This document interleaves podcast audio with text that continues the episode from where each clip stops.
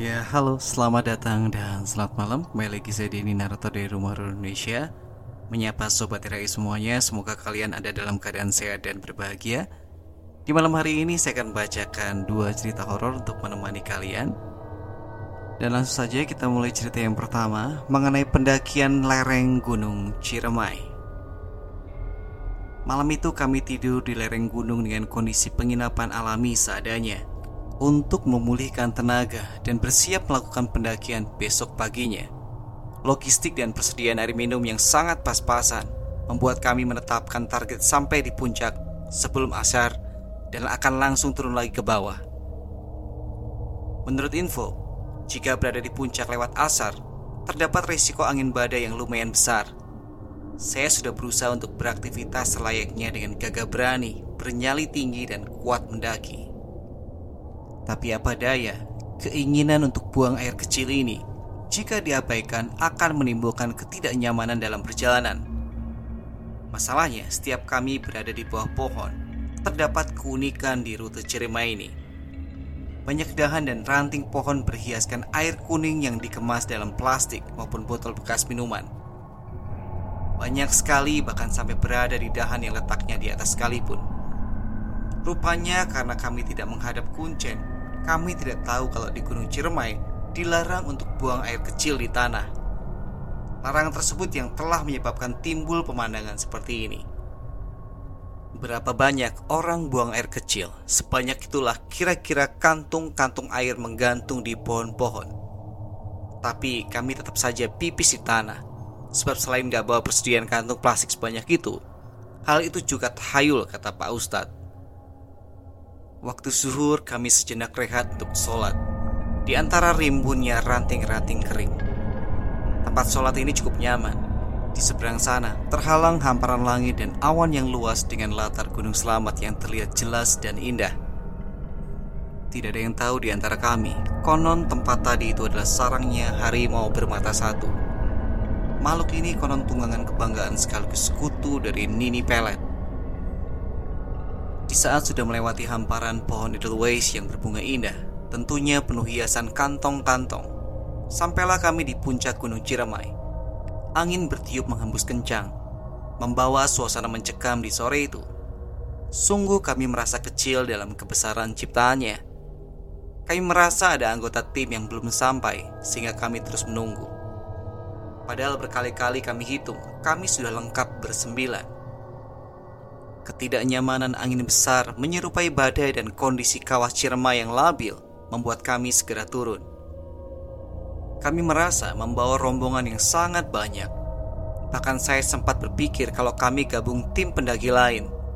Tapi begitu dilihat satu-satu, tetap saja kami bersembilan.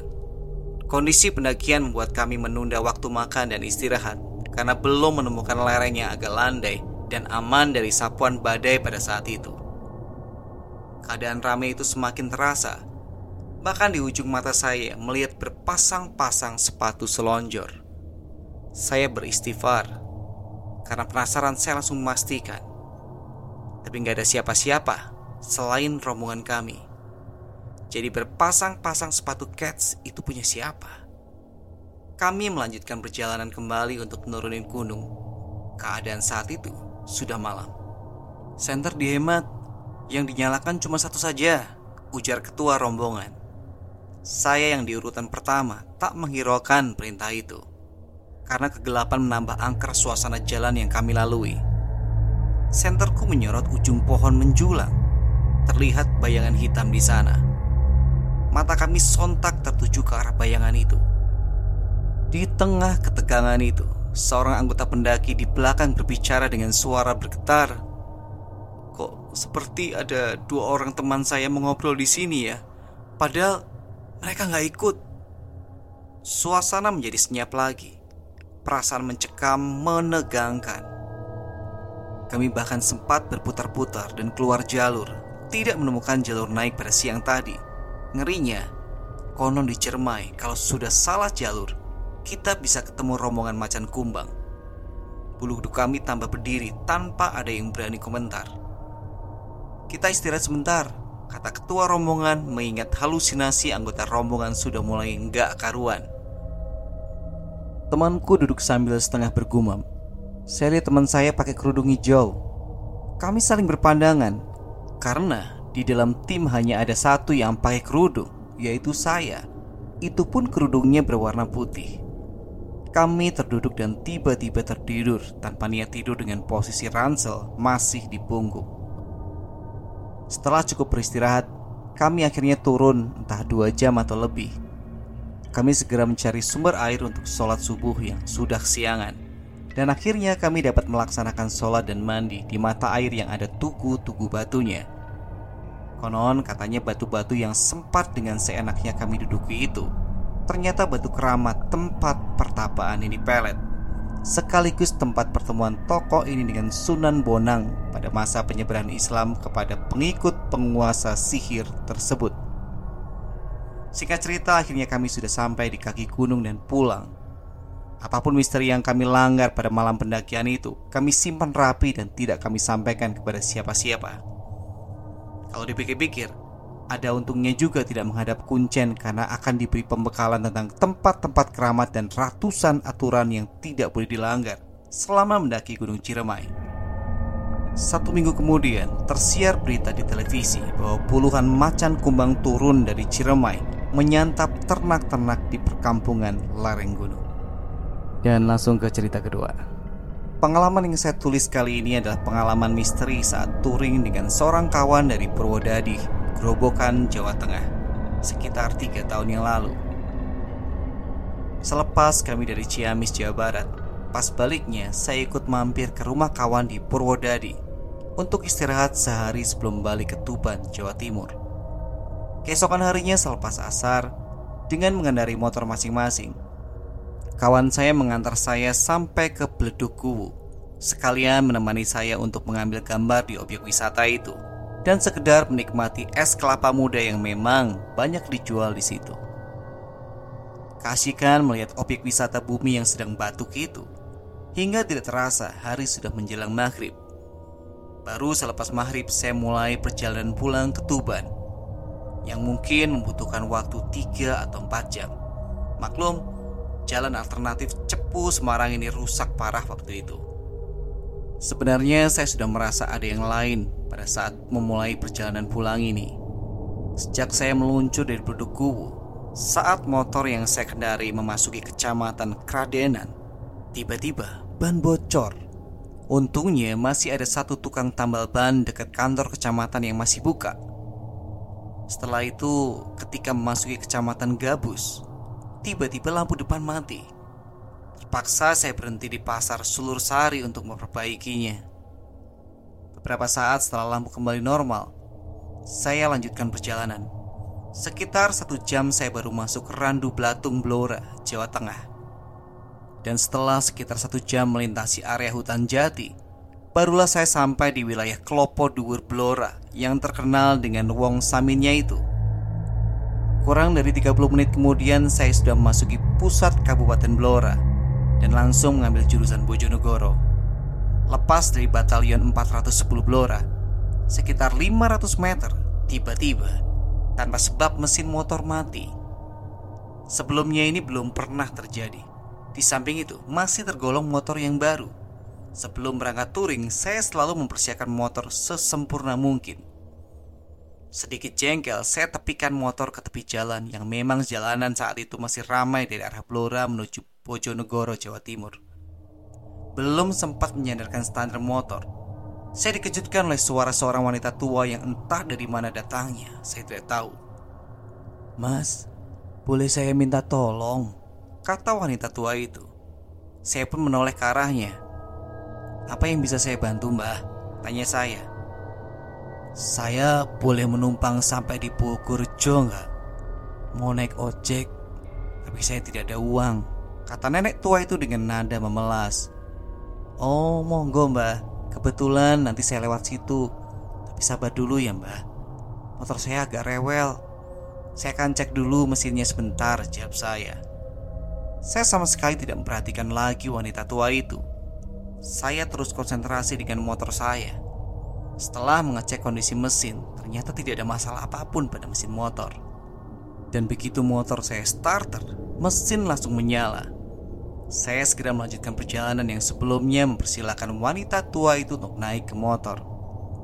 "Pegangan ya mbah," kata saya sambil melajukan motor. Namun kali ini saya hanya memacunya dengan kecepatan standar karena membonceng seorang wanita tua lagi. Waktu tertunda lagi 1 jam untuk sampai ke rumah. Bau wangi dari wanita tua itu sebenarnya membuat saya risih, sebab bau wanginya tidak seperti wewangian pada umumnya. Saya rasa wewangian itu aneh.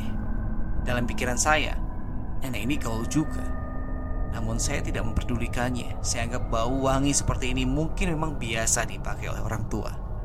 Dalam perjalanan, tidak banyak yang saya bicarakan dengan nenek itu.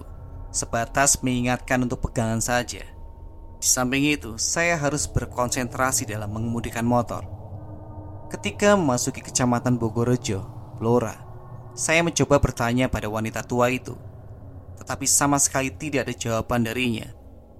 Mungkin dia tidak mendengarnya, karena waktu saya tanya, kondisi motor memang sedang berjalan. Sampai di dekat pasar Bogorejo, saya bertanya lagi pada wanita tua itu, namun tetap tak ada jawaban. Akhirnya saya tepikan motor di dekat simpang tak jauh dari pasar dengan tujuan hendak bertanya kembali pada wanita tua itu. Namun saat saya menoleh ke belakang, saya sangat terkejut. Wanita yang saya bonceng tadi raib entah kemana perginya. Sekedar informasi, jalan alternatif dari Blora menuju Kanduruan, Tuban, Jawa Timur, itu adalah jalan yang sempit dan sebagian besar melewati areal hutan jati perhutani. Karena sudah merasa sangat terlambat dan semakin beranjak malam, saya berusaha tidak peduli dengan apa yang barusan terjadi, sekalipun dalam hati penuh berjuta tanda tanya. Karena jalanan bergelombang, saya tidak bisa memacu motor dengan kencang meskipun jalanan lengang. Lepas dari Bogorejo ini, saya memperlambat motor karena dari kejauhan tampak banyak lampu seperti ada tontonan atau sedang ada hajatan. Namun setelah saya berhenti di situ, ternyata bukan. Keramaian itu seperti pasar malam, tapi tidak ada komedi putar di situ. Seperti pasar malam pada umumnya, banyak sekali orang keluar masuk tempat tersebut. Selain menikmati makanan, banyak juga dari mereka yang membeli pakaian di sana. Karena semenjak tadi saya terus di atas motor, segera saya tepikan dan bergegas memasuki pasar tersebut.